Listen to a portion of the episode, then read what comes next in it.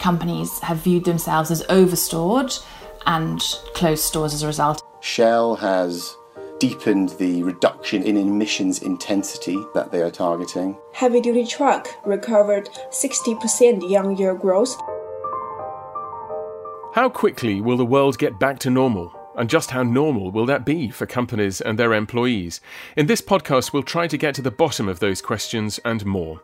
I'm Richard Edgar, and this is the Fidelity Analyst Survey, where we pull together the latest reports from nearly 150 company analysts around the world to find out how business is coping with the COVID 19 pandemic across all regions and sectors. Joining me today to explain our analyst forecasts are Global Head of Research for Fixed Income, Marty Dropkin, Director, Global Research for Equities, Fiona O'Neill, and the editor of the survey, George Watson. Thank you all for joining me. Hello. Hi, Richard. We're recording this podcast just as the US and most of Europe, the UK included, reopen for business with varying degrees of confidence, accompanied by new volatility in markets. It's a confusing picture, so we've asked our analysts to give us their impressions based on the thousand conversations they've had with company managers over the past month.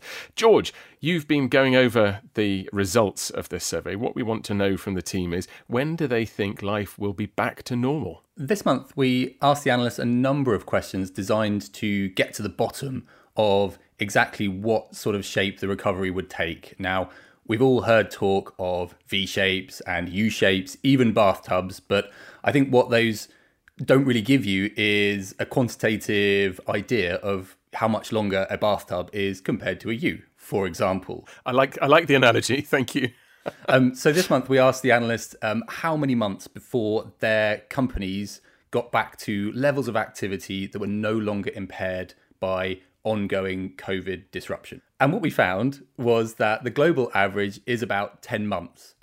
And I think this this sort of fits intuitively. I don't think that would be a huge surprise to many people. So 10 months from now, so April next year, that's when we should see things recover. Yes, on a very broad level though. So that's the global average. In amongst that, obviously there's dispersion between the sectors and the regions.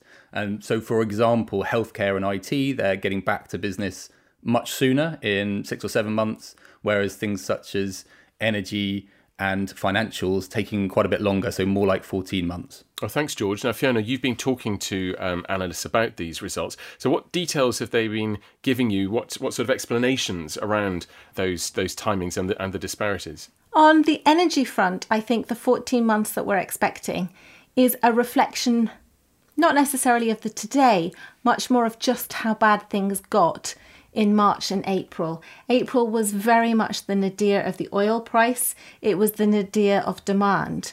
Obviously, what we talked about um, with the last analyst survey, and again is a theme that's come up this time, is that the lockdowns are easing a little bit quicker than we had initially feared, and therefore the demand is coming back. As a consequence, you've also seen the oil price come back. That said, the oil industry is very much long cycle in terms of the nature of its business. You can't just turn the taps on and off.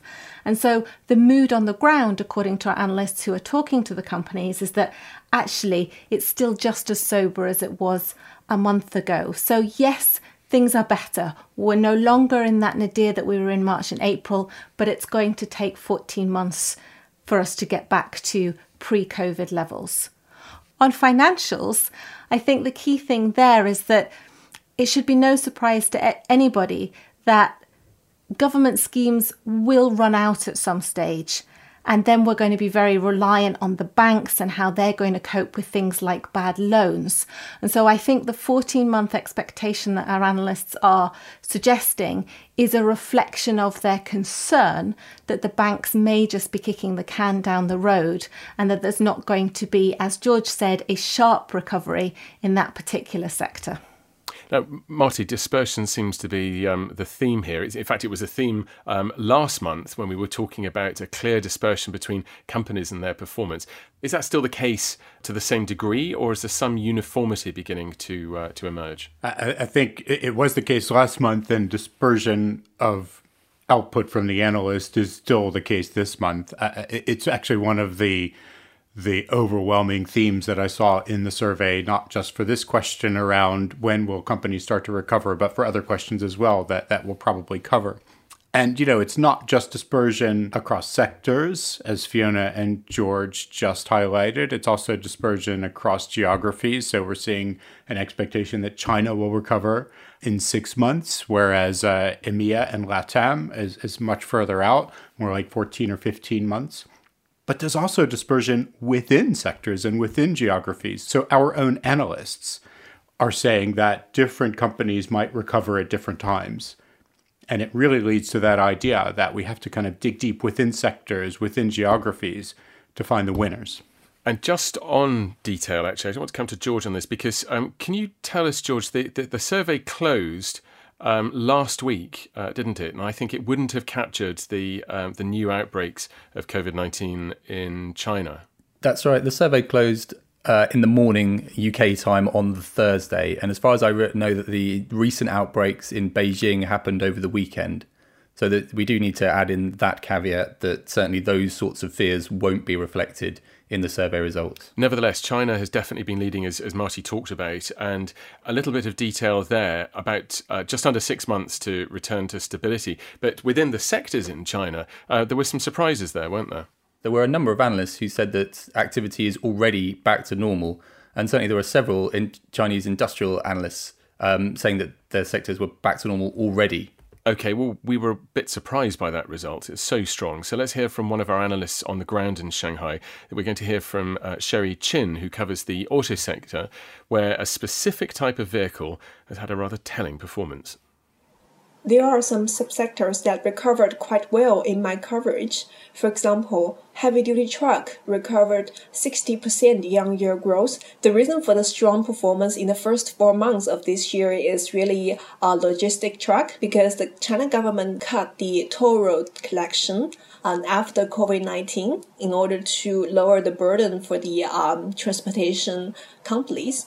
But since May, we have observed very strong pickup in construction related heavy duty truck as well. It's really the strong monetary policy and infrastructure stimulus from the government that support the strong purchase of the heavy duty truck used in the construction area. My discussion with components company, which usually leads the industry by one to two months, shows that the industry production in June is quite full, um, so I think the heavy duty truck industry will perform quite flattish month on month, and year on year number could be quite good in June as well. So, some positive comments uh, from Sherry Chin on the recovery of China's uh, industry driven by construction. Now, she also watches the passenger vehicle market in China, which has bounced back, although she says that the sustainability of that recovery is less certain. Now, um, Fiona, that divergence again, um, that I- indicates that it's China's domestic sectors, um, perhaps, that are looking better, whilst those sectors that trade with the rest of the world, like the automotive manufacturers, um, they're uh, they're yet to recover for, I suppose, obvious reasons. Yeah, you can't see China in isolation. So, what she has highlighted is that domestically things are looking much better in China. That's to be expected. They appear to have come out pending uh, what happens in Beijing and whether there's a second wave. China does seem to have come out of this crisis before the rest of the world. And so it's only natural that I think we've seen a pickup and an improvement there. But China sustaining that improvement is very much going to be dependent upon what goes on in the rest of the world, precisely because, as she highlighted, so many of the industries are dependent on exports to the rest of the world. Well, Marty, um, you know, Fiona's talked there about the second wave um, emerging in China as um, reports come out of new COVID cases across Beijing. Are companies they're better prepared to manage the virus now? To a degree, they are, but the, the uncertainty associated with the virus still exists. And, and, I think that's the key thing to focus on here, which is that, uh, you know, we don't know in China, we don't know in the rest of the world where there will be second, third, fourth waves. We don't know how big those waves are going to be. And I think everybody's antenna are just up that much more. There's a bit of nervousness within our analyst community. There's a bit of optimism, and I think it's trying to balance those two really that becomes that becomes the focus. And you know, the backdrop of course with all of this is central bank activity that continues to kind of drive things forward. And so I think for our analysts when they think about fundamentals of companies, it's focusing on those sectors that will not have that much of a liquidity issue where that central bank activity will keep spurring things on. And if I may, I think I think the point is that it's still just too early to judge the magnitude and the speed of the recovery. Undoubtedly, there's a recovery going on, and I think that's linked to executives being more comfortable um, simply because previously they were staring into the abyss. And actually, things have turned out to be not quite as bad. And so I think it's because of that that we're not feeling as negative as we were. But to Marty's point, pervading all of this is a sense of the unknown and a sense of uncertainty.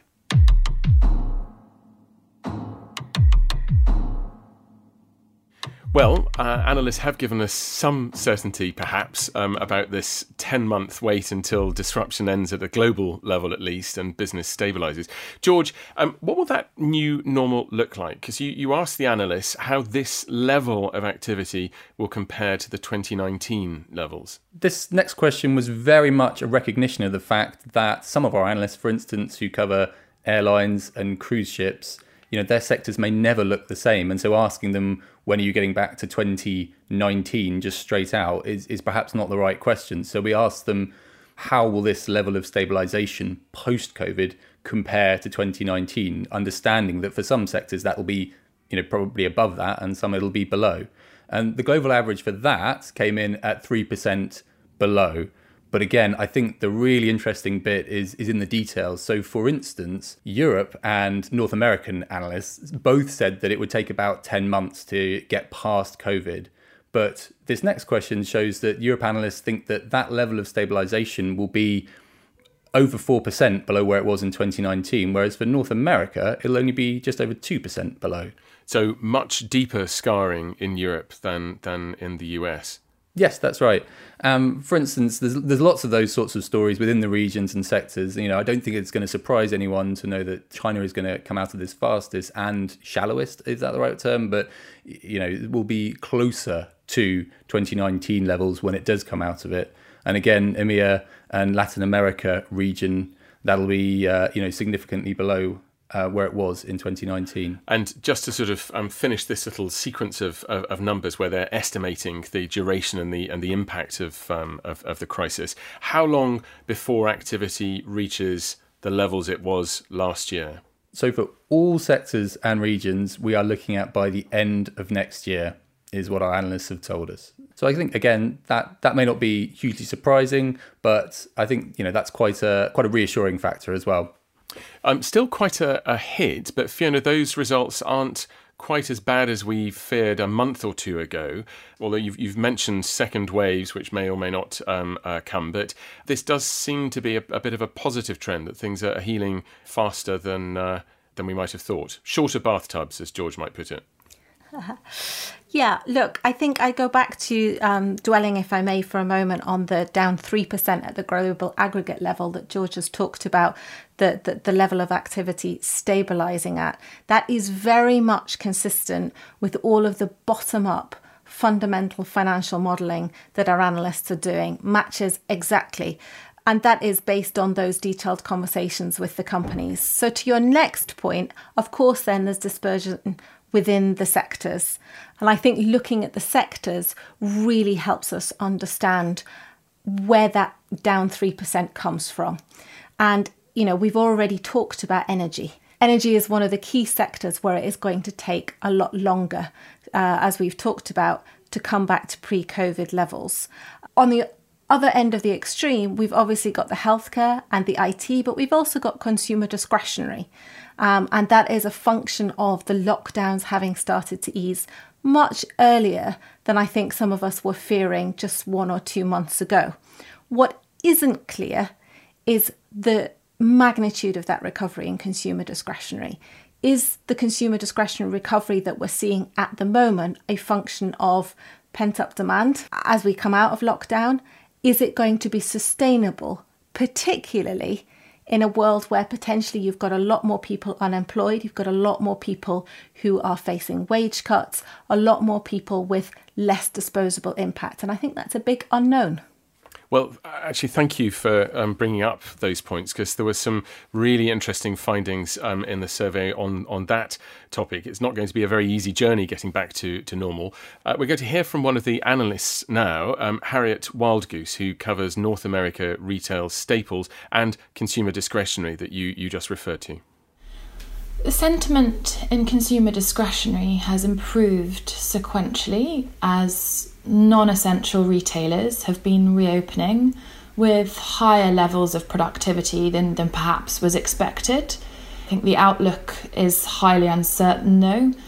Within my coverage so far, there have been instances of companies either looking to reduce store numbers or looking to lay off employees as a result of COVID. The move online, company dependent, results perhaps in more store closures, but it depends how companies are choosing to fulfill those orders.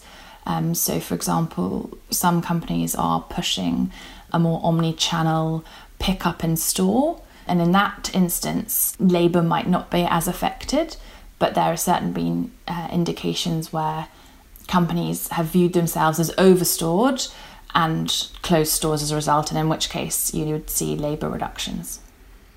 And that's a pattern that's being repeated all over the place. That's Harriet Wildgoose on the outlook for jobs in the US consumer discretionary sector. Now, George, um, what are the rest of the analysts um, saying on this particular point about jobs? The global average at the moment is looking like about a third of analysts are saying their companies will permanently reduce the workforces, um, with probably another third or so saying that they will temporarily reduce the workforce interesting enough, the regional split is, is sort of much higher in North America for permanent job losses. Nearly half of analysts there say permanent job losses. And again, in Europe as well, it's about 40% or so of analysts. Um, whereas regions such as China, Japan, and Asia Pacific um, are much lower than that. Uh, and just give me a figure. What's what does much lower mean in China? So five percent of our China analysts. And what are the worst hit sectors within that picture? The worst hit sectors, as we've spoken about before, energy, industrials, uh, and consumer discretionary. Okay, and I have just got here 64% of analysts in covering energy think that their companies are going to be um, uh, losing staff. And what about uh, wages? So I think the picture on wages is looking a little bit more bullish. Now, we, we put this question in because we'd heard anecdotally from a few of our analysts in sectors that were quite heavily impacted by the coronavirus that wages might be falling permanently in their sectors as a result of the coronavirus. And so we wanted to see if this trend was going to be replicated throughout different sectors. And again, it's trying to get a handle on how this is going to affect consumption. But actually, the results came back that many sectors and regions were going to see temporary reductions in wages, but actually, the permanent reduction in wages, it, it's less than 10% of analysts globally. So, really, I think that's not, not something that we need to be worried about at this stage. Well, unless it's you that's being impacted, of course. But I take your point about the proportion. Fiona, more job losses are obviously not a good sign. At least wages seem to be holding steady. But the big question about these changes that George has just outlined is how that in, uh, feeds into um, consumption, consumer spending. Absolutely. And I think that's one of the reasons that we have a question mark over the size of the magnitude of the recovery in the consumer discretionary spending. Consumer discretionary as we know it, but I think consumer discretionary is so much broader. It's also things like the automotive sector. And by the way, it's also um, so called consumer staples companies we it's so easy to think that consumer staples companies have benefited from this crisis. Certainly, the food retailers have seen a, a, huge spike in demand, but things like beverages have been massively impacted by the closure of pubs and restaurants. And the question to which that's going to come back, even when lockdown is eased, are people going to have the money in their pockets to go and spend? Tobacco is another sector. You know, are we going to see down trading again as a result of people having less money in their pocket? So I think the implications of the, the size of the consumer wallet are really going to be far reaching. Okay, and Marty, on consumers, um, obviously all eyes on America. How do you read the signals from there? There's an awful lot going on in the States at the moment. Yeah, there's there's a lot going on, and and I think one of the things that jumped out at me from what George and Fiona just talked about, particularly if we look at headcount and wages, and we look at North America, we've got a situation where we've got a larger expectation of a reduction in headcount than we do on wages. And so there's a little bit of an imbalance there. I think that could just be a temporary impact, but it also could be something to really pay attention to as we kind of think about the levers that, that companies have and the levers that they might be able to pull over over time. But to circle back to your question, Richard, clearly all eyes on on the election in November. Companies will likely hold off on making any big decisions because a change in, in administration could mean a fairly significant change in policy. You know, some of some of the fiscal initiatives that the government has has uh, embarked upon over the last few years, I wouldn't say would come to a screeching halt, but could tilt in a different direction if if we were to see Joe Biden become president. So I think I think a lot of companies are are going to be looking at November and thinking, do we want to make any big shifts now? Um, with all that uncertainty ahead of them.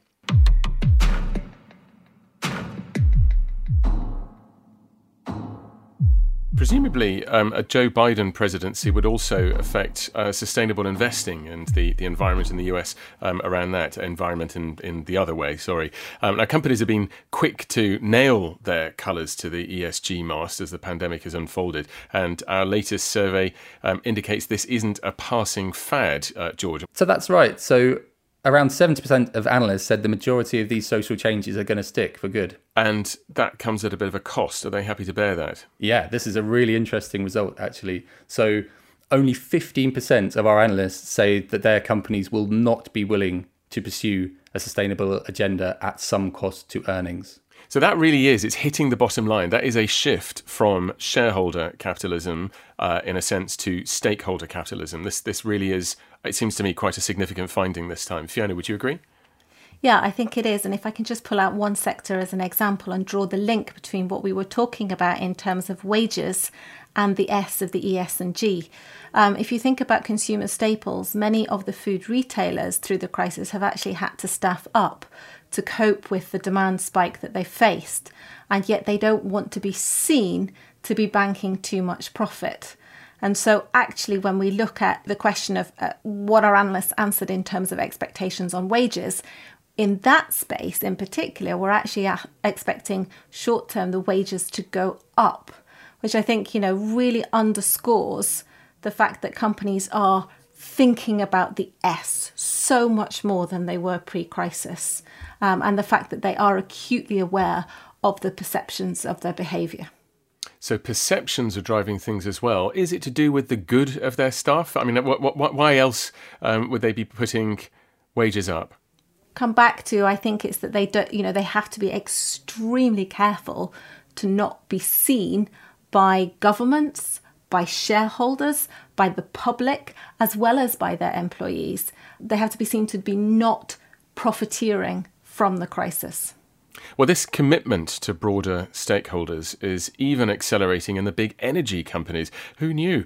Um, here's analyst and portfolio manager Tom Robinson.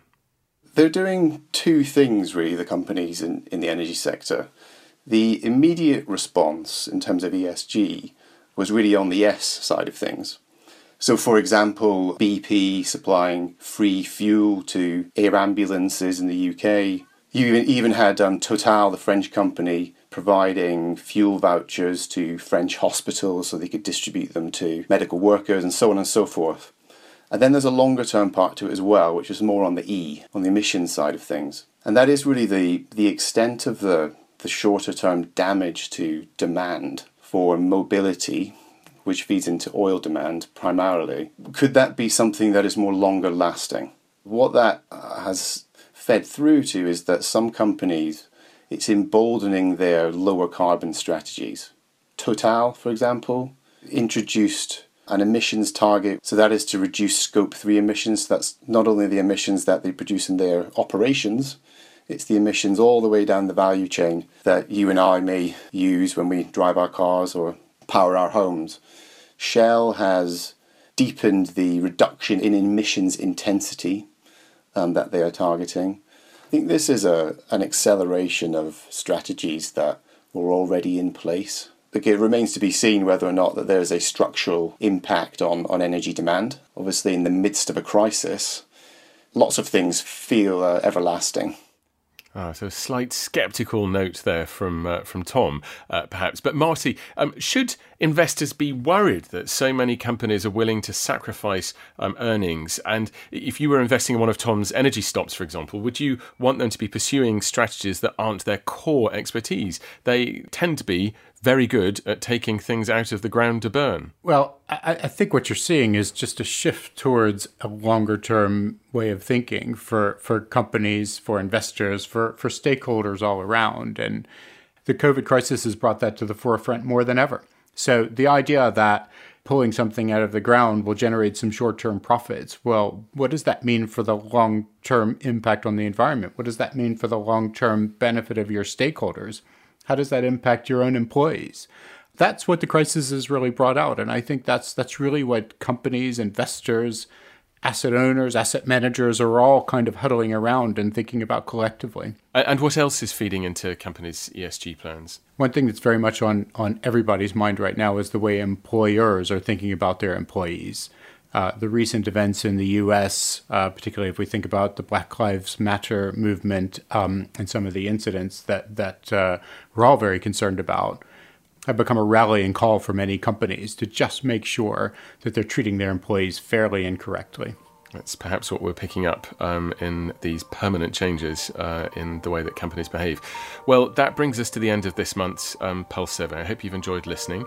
Uh, if you'd like to see the results in full or read more of the analysis, you can read it all online at fidelityinternational.com. Thank you very much to my guests, Fiona O'Neill, Marty Dropkin, and George Watson. Thank you to all our analysts, and the producer was Seb Morton Clark. But from all of us here, goodbye.